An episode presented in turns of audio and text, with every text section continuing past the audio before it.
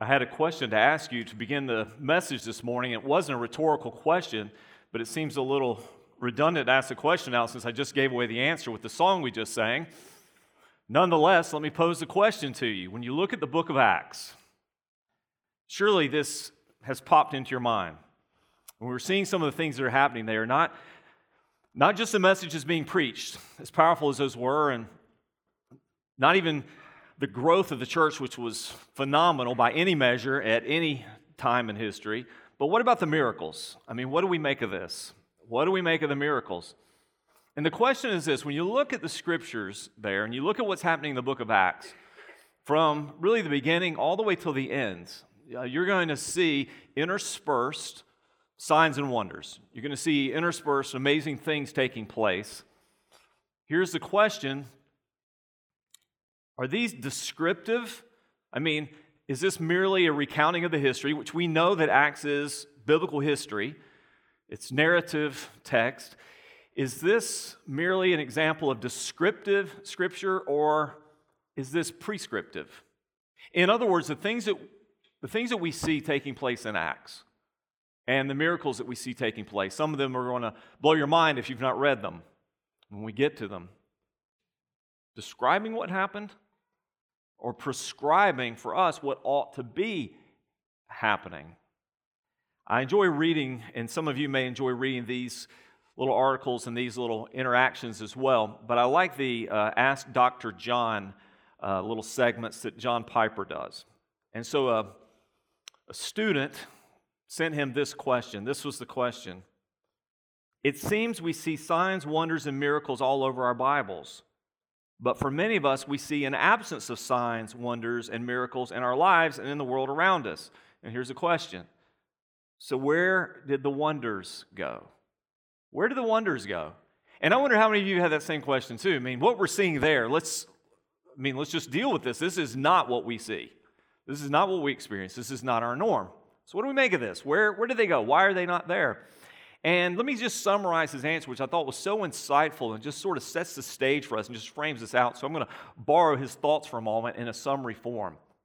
He says, I want to point your attention to an Old Testament text. It's in the Psalms, it's Psalm 77 11. He says, and this psalm reflects sort of the sentiment you probably would have heard among Old Testament believers. Here's what it says I will remember the deeds of the Lord. Yes, I will remember your wonders of old.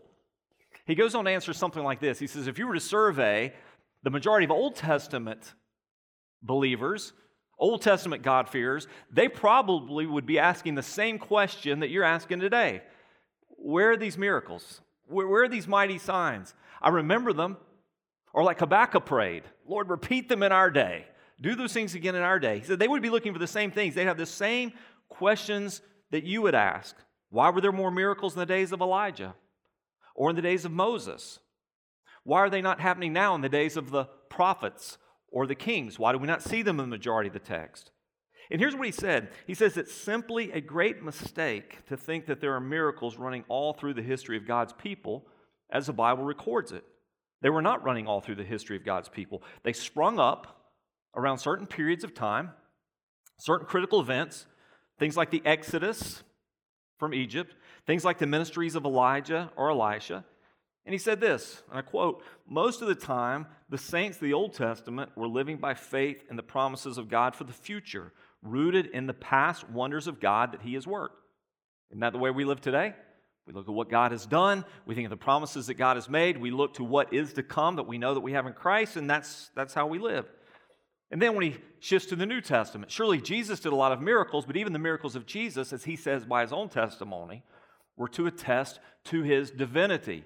So that when people watch those miracles, and those of you, as an aside, if you were here in the season of Calvary and we were in the Gospel of Mark, you'll remember one of the emphases that we gave is that Jesus was primarily a preacher more so than a miracle worker. It's not that he didn't work miracles, but the miracles were always part and parcel of the message being given. So even Jesus' miracles, he says, he explained them all as pointing to who he was as divine. John 10 37. If I'm not doing the works of my Father, then do not believe me. The miracles of Jesus were evidence of his authority, evidence of the validity of his, of his words and who he was because of his divinity. And what about the apostles? when we get to the book of Acts, again, we're seeing miracles. I mean, we're seeing some amazing things done in Peter's life and, and others. He says, when you turn to the book of Acts and the rest of the New Testament, it's obvious that the apostles did some astonishing miracles. But it's also true that they suffered much. They got sick. Paul carried a doctor around with him. They got thrown into prison. They got killed. He said, even though there are gifts of miracles, gifts of healing, gifts of exorcism that are spoken of, even in Paul's letters, like 1 Corinthians chapter 12, it would be a stretch to think that those Christians with those gifts in the first century were performing miracles the way Jesus did. He said, already in the first century, within a decade so of Christ, things had already begun to change. So, what do we make of this, these miracles? We're asking those same questions today. What does God want from us? What does God want to do through us and among us? Let's pray about that this morning. We'll dive into the text. Father, glorify yourself, I pray, in the word today that you've given us, the word you've preserved for us, inspired for our sake, the word that you've established forever in the heavenlies. Father, I thank you for that. We can trust it, that everything you want us to know about you, you've given to us through your word. You teach us by your Spirit. You bring light and life through the unfolding of your word. And so, Father, do that for us today. And Father, not just for Um, academic sake, but Father, that our faith might grow. Father, we might live faithfully, obediently. Father, that we might see you at work, give glory to you, that the nations might glorify you. Really, that's our prayer. Not just us worshiping today, but all those who don't know you, those whose lives are going to intersect with ours, those who are going to hear our stories, our testimonies, our witnesses, those who are going to be affected by the missionaries that we send and support, all of those people, Father, you're going to call to yourself. Father, glorify yourself through their soon, we pray, salvation. And Lord, use us. Use us in these days, these troubled days. Keep us faithful. Keep us rooted, grounded in Christ, our sure and firm foundation. Lord, keep us centered in your word and empower us by your spirit, I pray in Jesus' name. Amen. Here's Acts chapter 5, verses 12 through 16. Now, many signs and wonders were regularly done among the people by the hands of the apostles. And they were all together in Solomon's portico. None of the rest dared join them, but the people held them in high esteem.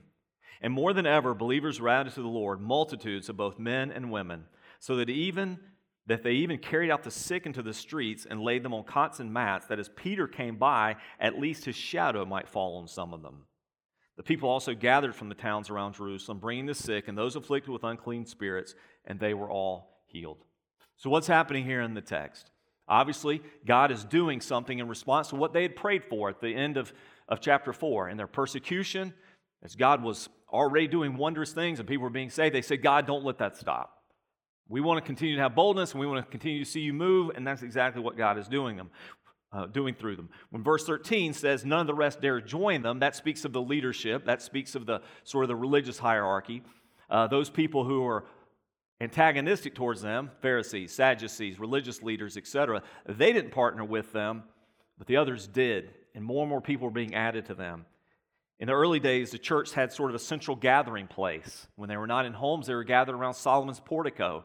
Uh, you can look that up and you can find that on, online. You can find a little diagram of the temple area and the Temple Mount area, and you can see what was likely the spot where they congregated, where messages were preached, and where the early believers gathered for worship.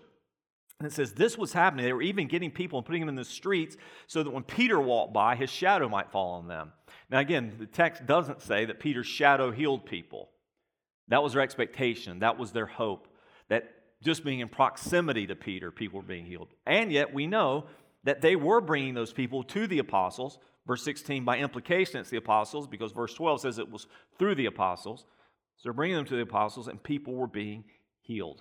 Okay, so here's what's happening. And that doesn't look like your normal Sunday morning, at least not now. What's the difference?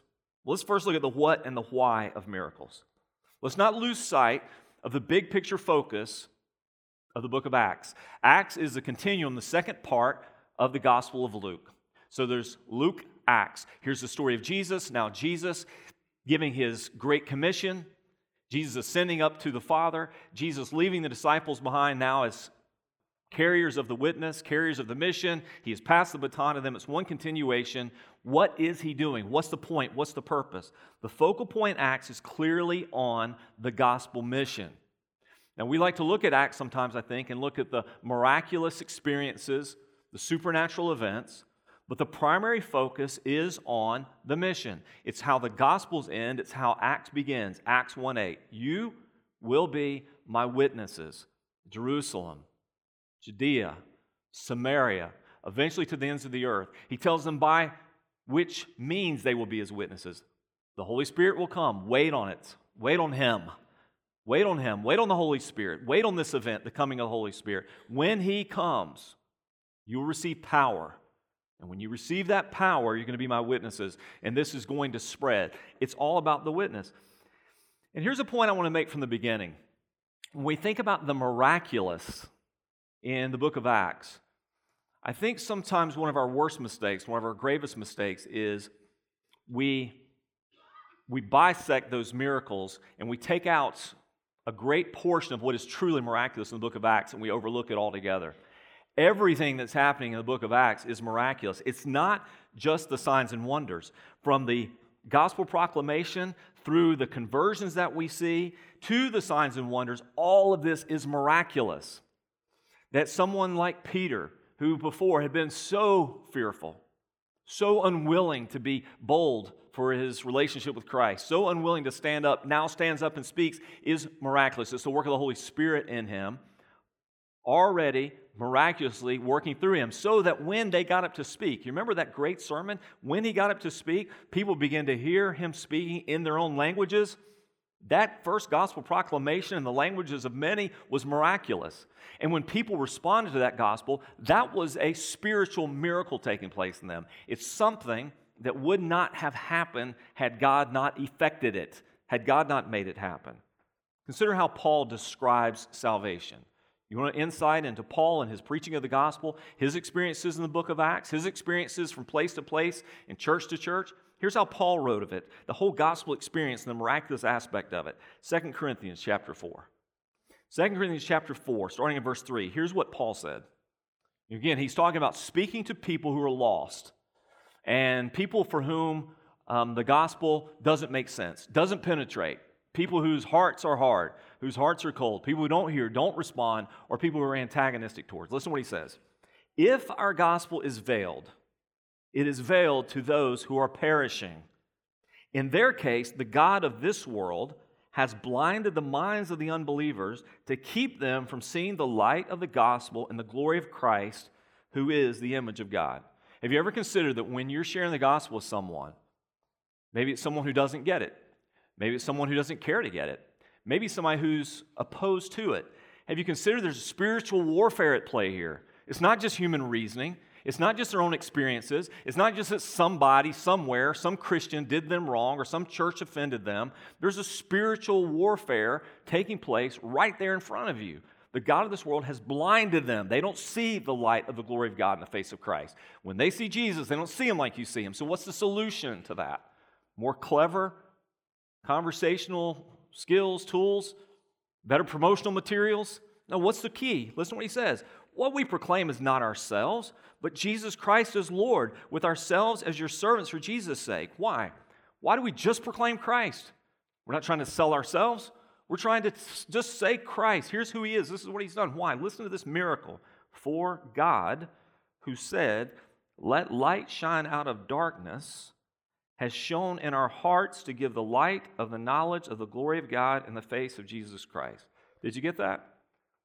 The great miracle of creation that out of darkness, God speaks light. Is that not miraculous? That God calls this? In the same way, the God of creation speaks spiritual light where there's spiritual darkness. God does this. But we, we have this treasure in jars of clay to show that the surpassing power belongs to God and not to us. And that same word power is the same word often used for miracles. This dunamis, this power of God, this awesome power of God that's not earthly, it's not human, can't be concocted, can't be manipulated, can't be faked, comes from God. So God creates this. This is miraculous. Let's define a miracle for a moment. I gave you some definitions from some people who I think are worthwhile, from Herbert Lockyer to, um, to J.I. Packer. Herbert Lockyer says, A work done by a divine power for a divine purpose by means beyond the reach of man. C.S. Lewis called in his book Miracles, he defines a miracle as an interference with nature by supernatural power. J. Gresham Machen says a miracle is an event in the external world that is wrought by the immediate power of God. J.I. Packer, an observed event that triggers awareness of God's presence and power. R.C. Sproul said a miracle is an extraordinary work performed by the immediate power of God in the external perceivable world, which is an act against nature that only God can do. This is what a miracle is. It is by nature supernatural. It's interesting in his little book, which I'd recommend to you to read, uh, Miracles by C.S. Lewis. He says people fall into one of two categories when it comes to miracles. They're either naturalists or they're supernaturalists. The naturalists will look to natural, rational explanations for everything, pseudo scientific explanations for everything. So, everything they see in Scripture that is miraculous, they'll try to come up with an answer for. That's natural to them. A supernaturalist is someone who's willing to accept that there are things beyond our comprehension. There are things beyond our scope, beyond our power. So in the Old Testament, when you see something like an axe head floating, this is when God supersedes the laws that He Himself has made, those natural laws, which He's also God of, and He causes them to be superseded supernaturally for a moment for His own purposes. These are miraculous things. So it's not just what miracles are, but it's what is the purpose of miracles in Scripture? What are they for? Well, John MacArthur says a miracle is to authenticate his messengers as bearing a true revelation from God. Wayne Grudem says they give evidence that God is truly at work and serve the advance of the gospel. Succinctly, in a sermon on miracles, Piper said that they just simply help to bring people to Christ. This is the point of miracles. Now, I want you to look just for a moment as you think through how these play out in our life. What's the difference between, or is there a difference between the miracles that Jesus did and the miracles that, that the apostles did? Again, consider what Acts 2.22 says of Jesus' miracles, testimony of why Jesus did miracles. Men of Israel, hear these words, Peter said. Jesus of Nazareth, a man attested to you by God with mighty works and wonders and signs that God did through him in your midst. What was the point of miracles in Jesus' life? The testimony of God vindicating, validating, affirming Jesus. Jesus was attested to you by God. This is truly my son doing miracles among you. This is believe in him. This is the point to attest of him. What does the Bible say about the purpose of miracles for the apostles? 2 Corinthians 12 12. Paul writes, The signs of a true apostle were performed among you with utmost patience, with signs and wonders and mighty works. What were the marks of true apostleship? One, that they were with Christ, they physically were with Christ, and that they were able to do miracles. God worked miracles through them. Or remember Hebrews. For those of you here in our Hebrews study, you may remember chapter 2, verses 3 and 4. How shall we escape if we neglect such a great salvation? It was declared at first by the Lord, and, same word, it was attested to us by those who heard, while God also bore witness by signs and wonders and various miracles, and by gifts of the Holy Spirit distributed according to his will.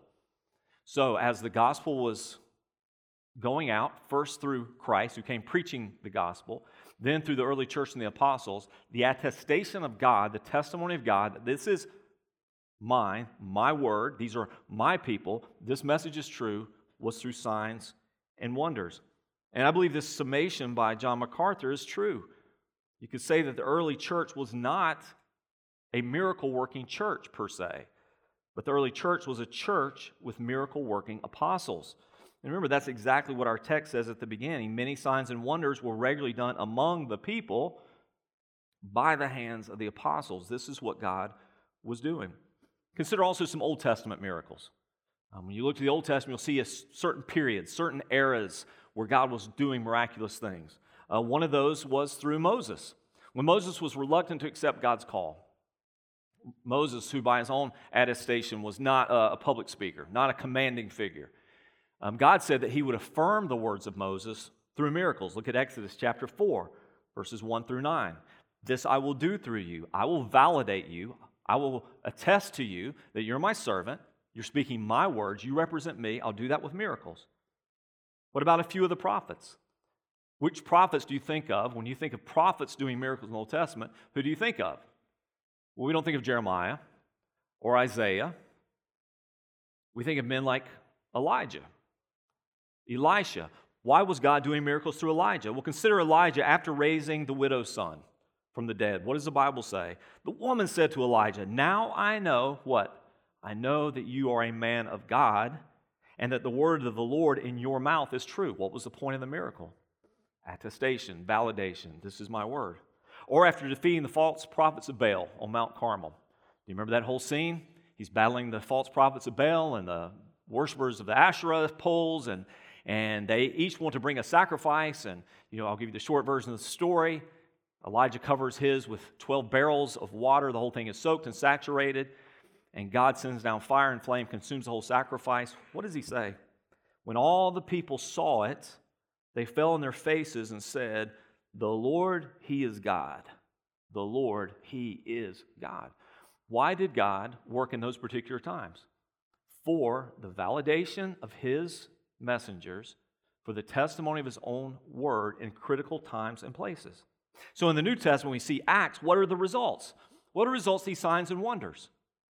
Verse 14 More than ever, believers were added to the Lord, multitudes of both men and women. So here's the point God, when He sees fit, at certain eras or epochs of time in the whole redemption story of Scripture, intercedes supernaturally, empowers certain individuals, a few prophets in the Old Testament, Jesus, his son, the apostles of the New Testament.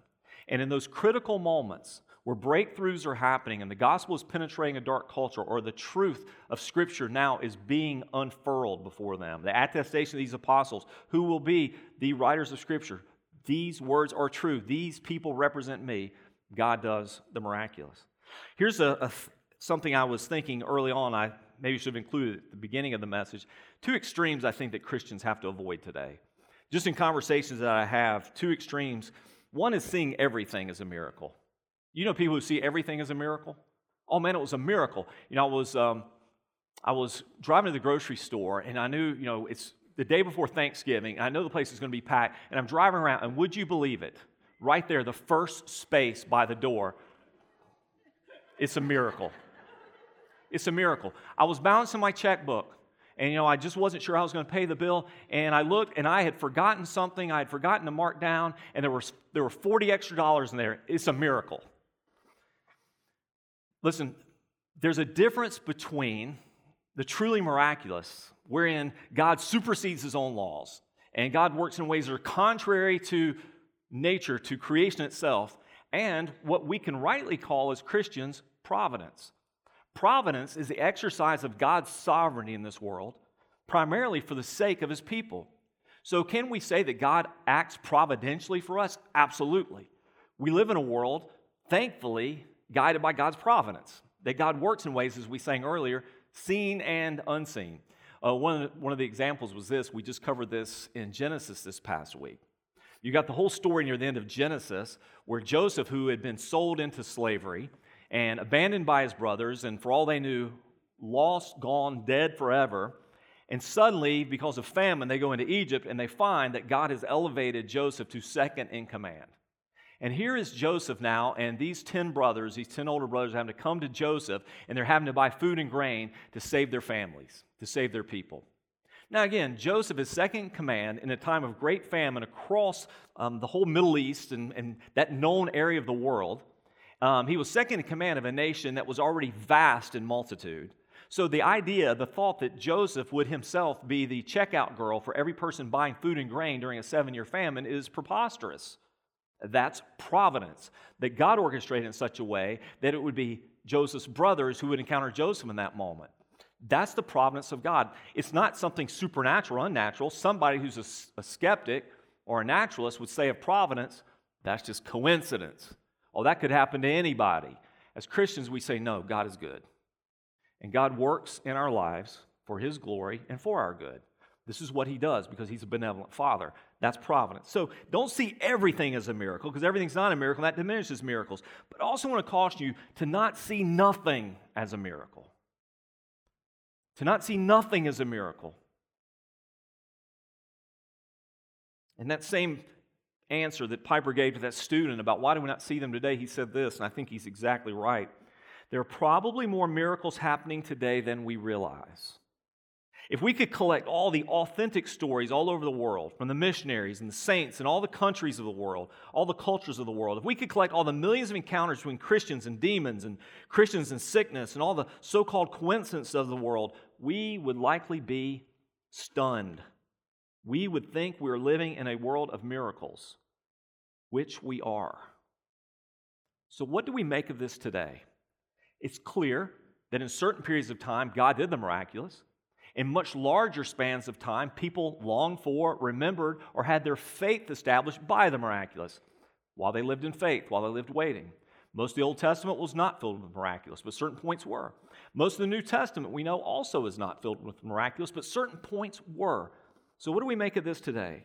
Well, here are two, two conclusions, so stick with me, and I'm going to elaborate on these just briefly. First one is this I believe, and I believe the scriptures are clear on this, that the era of miracle working apostles is over. But, and this is an important caveat, while the era of miracle working apostles like Peter and Paul is over, God can and still does the miraculous. Now, that's not, those things are not at odds with one another. That's not a contradiction in terms. The era of apostles with miracle working power given to them by God seems to be over, but God still does miraculous. And the miraculous work that God does, we see biblically as a response to what? Say it with me prayer. Prayer. So we look at the book of Acts. When was the book of Acts taking place? Taking place. Well, again, it's shortly after the crucifixion, resurrection, ascension of Christ. So we're looking sometime in the, in the 30s, so that decade of 30 to 40, what we would call AD. Okay, when was James's letter written? Well, James was there. He was physically present with these apostles. He was a leader in the early church. It was Peter, James, and John that were the three primary leaders of the early church. When James writes his epistle, that's sometime in the early 60s. So some 20, 30 years after these events that took place post Pentecost, coming the Holy Spirit, what does James say to do if someone is sick, if someone is hurting? What are James's words? He doesn't say, call one of the apostles and they'll heal you. He doesn't say for you, heal them. What does he say? If anyone, is anyone among you suffering? Let him pray. Is anyone cheerful? Let him sing praise. Is anyone among you sick? Let him call for the elders of the church and let them pray over him, anointing him with oil in the name of the Lord. And the prayer of faith will save the one who is sick, and the Lord will raise him up. Again, don't call the elders for them to heal you, call for them to pray for you. And it is God who works in response to faithful praying. The prayers of the righteous are effective, the Bible says. They're effective to accomplish his purposes. So the era of that individual possessing power. And again, I, I, didn't want to spend too much time on this because I think the, the point is already well understood. So much of we see today masquerading as apostolic healing is fraudulent. It's simply fraudulent, unproven, fraudulent. And the types of healing that we see in the miracle, I mean, the types of healings and miracles that we see in the New Testament era, in the apostolic era, um, were not superficial. They were obvious, they were clear, they were definitive sorts of healings. Um, so much of what we see today is so different than that. So it's not through these individuals, it's through the power of prayer. So I believe that praying, according to Acts 4:30 or Acts 4:29 and 30, is still viable. And it's still necessary. So, in other words, what happened when the church was under great persecution? All right? We know miraculous things were happening. We know the gospel was being preached. We know that many were being saved. And when the authorities came to suppress that, to push that down, um, to silence it, what did they do? They prayed. And this is what they prayed Lord, look upon their threats and grant to your servants to continue to speak your word with all boldness. We should pray for that today. You and I should still be praying all the time God, grant to us to speak with boldness. If Peter had to pray that, if John had to pray that, If by extension, Paul had to pray that, of course we have to pray that. I have to pray that just for the, you know, the person across the street or the person at the um, gas station or wherever it may be. God grant us that we would continue to speak your, your word with boldness while you stretch out your hand to heal. And signs and wonders are performed through the name of your holy servant Jesus. Is it okay that we would still pray like they prayed in Acts? I think it is. That we would pray, God, give us boldness to speak, but God, we ask that you would do amazing things. That when we pray for people who are sick, God, that you, by your will, who has not chosen to heal everyone, Jesus didn't heal everyone in every village and every town, nor did all the apostles or the disciples. What do we do? We pray, God, that you would do what you have done. What are those prayers in Acts 4 29 through 30? That signs and wonders would affirm the gospel message. That signs and wonders would affirm the gospel message. And Charles was speaking today regarding our, our Annie Armstrong Easter offering, which supports North American missions. Of course, most of you who know, if you've been part of our church or Southern Baptist churches, that we also do an annual offering that is aimed at international missions. We call that one the Lottie Moon offering. In addition to these domestic mission projects that we engage in, we also engage in international ones. We just had a team that came back from Guatemala. We'll be sending teams, Lord willing, this year to Kenya, uh, to India, maybe other places as well as God leads, as God opens the door. Opens the door. We have a missionary of our own serving right now in, um, in a region of Asia that is largely um, unacquainted with the gospel, um, largely antagonistic towards the gospel. What do we pray and hope for there? that God supernaturally would substantiate His word. God supernaturally. That God would use these prayers to help hurting people. This is part of what those miracles did. This is what those answers to prayer did. Those sick people, those hurting people, those needy people, that God would do miraculous things to help hurting people. That hindrances to the gospel would be removed as a result.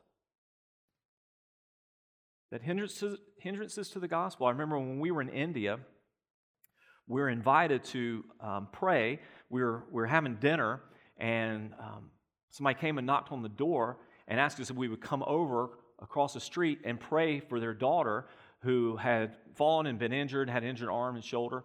And so asked if we would go to their house and pray. And so, with the missionary and interpreter, we went into that house and we began to pray. And when we came out, I asked them, I said, So were those people Christian? Because I saw um, one of those rather Catholic looking Jesus sort of pictures on top of the TV set. One of those like the bleeding heart kind of picture, you know what I'm talking about, still on TV set. So, so, so those Christians or he said, Oh, no, no. Um, you know, they've heard about Jesus, but if you didn't notice, you know, they had all sorts of other pictures of all sorts of other gods all through the house there. They just added Jesus to the mix of all these things. But perhaps as God answers prayer, it'll give me better opportunity the next time I see them to speak of Jesus Christ, the source of healing power. And so we do those things, we pray for them. And ultimately, what, what was the point of the miracles? Old Testament, in the era of Christ, in the era of the apostles, even today, that God would be glorified. That God would be glorified. Jesus was not simply some magician, it was not about the spectacle, it was about the glorification of Christ and the truth of the gospel. So we pray for those things. We pray for boldness. We pray for the power of God to fall. And if God should so deem it necessary, in places like India, other dark places in the world, or in the dark days that, that are to come, if God should so desire to revisit with the miraculous, then so be it. We pray for those things, that God would do that. I'm going to give you a conclusion of sorts this morning from something I've been reading, and and just hope it'll speak to you. I want to share some of his thoughts and words. Again, in his book, Miracles, C.S. Lewis writes this. He said, The central miracle asserted by Christians is the incarnation. The incarnation. He says, Every other miracle prepares for this, or exhibits this, or results from this. The incarnation, that God Himself would descend so low to earth to be born of woman, to live a physical life among us as one of us, to suffer amongst us, to be tempted as we are tempted, to live and to die and to be raised. He says, is the great miracle of Scripture, the incarnation of Christ. He calls this the grand miracle. Incomprehensible, he says. Um, a depth too deep to be fathomed, how God Himself becomes man, and yet He does. He describes the incarnation as God descending to ascend. And he uses the illustration of a strong man. Picture a strong man stooping lower and lower and lower to get himself underneath some great burden. He almost disappears under the load, he says, before he incredibly straightens his back and he marches off with the whole mass weighing on his shoulders. He says this picture is a picture of the death and resurrection of Jesus. That Jesus descended for our sake. He takes on the great burden of our sin, and though it looks as if it crushes him utterly, he rises. And he takes the whole weight of sin and death on his own shoulders. He says this great descent was occasioned by our own fall, by our own sin, our sin that made us fall, our sin that was rendered possible by the free will of God given to both men and angels. Because, as Lewis said, God saw that from a world of free creatures, even though they fell, that he could work out a deeper happiness and a fuller splendor than any world of mere automatons. So God does this great work.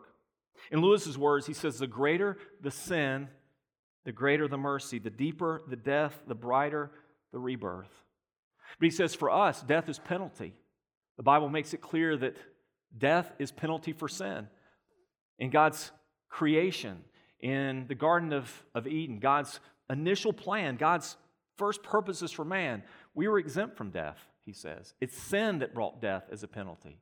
But because of the death and resurrection of Jesus, Jesus who took on death for us and was raised for us, all those who are in Christ will one day also be immune to death and its effects. No longer will be part of us. He says, Only a man who did not need to have been a man at all unless he had chosen. Only the one who had served in our sad regiment as a volunteer, only one who is perfectly a man without sin, could perform a perfect dying defeating death and redeeming it. Jesus, who tasted death on behalf of us, but has been resurrected and now lives, and because he lives, we can live too. That is the grand miracle of Scripture. This week, we're in what we call Holy Week, Palm Sunday. Palm Sunday, where people gathered on, on the streets shouting Hosanna to Jesus as he marched, in, marched into the city. The deliverance they sought was not the deliverance they needed. Like so many of us today, it was superficial, short sighted. Maybe if life was just a little bit better. Maybe if the Romans didn't have authority over us. Maybe if conditions weren't so difficult. Um, maybe if we could get back to the way things used to be. And they lauded him as the one that would come in and restore the physical throne of their great King David. But when it became clear that Jesus came to solve something much greater, much more serious, to redeem us from a situation far more weighty than just our circumstances, than just the general condition of our lives, but to set us free from sin and death, to set us aright with the God who made us, to give us new life. Crucify him. Crucify him. Give us someone else. Give us Barabbas, they prayed. But this Easter season, the grand miracle of the incarnation, that God in His great love for us sent Jesus for our sake, that He lived among us, that He became us, that He suffered like us, and more than that, that He suffered for us, and that He, the great strong man, was able to bear our sins fully. For those sins had no weight on Him. He deserved no death. He deserved no punishment, but He took it for us. And as he was crucified, that great miracle of resurrection, dunamis, that same mighty power, raised him from the dead. And for all who are in him, they also have life. That is the great promise of Christianity. It's the miracle of Christ. And I pray it's your miracle as well. Would you pray with me this morning?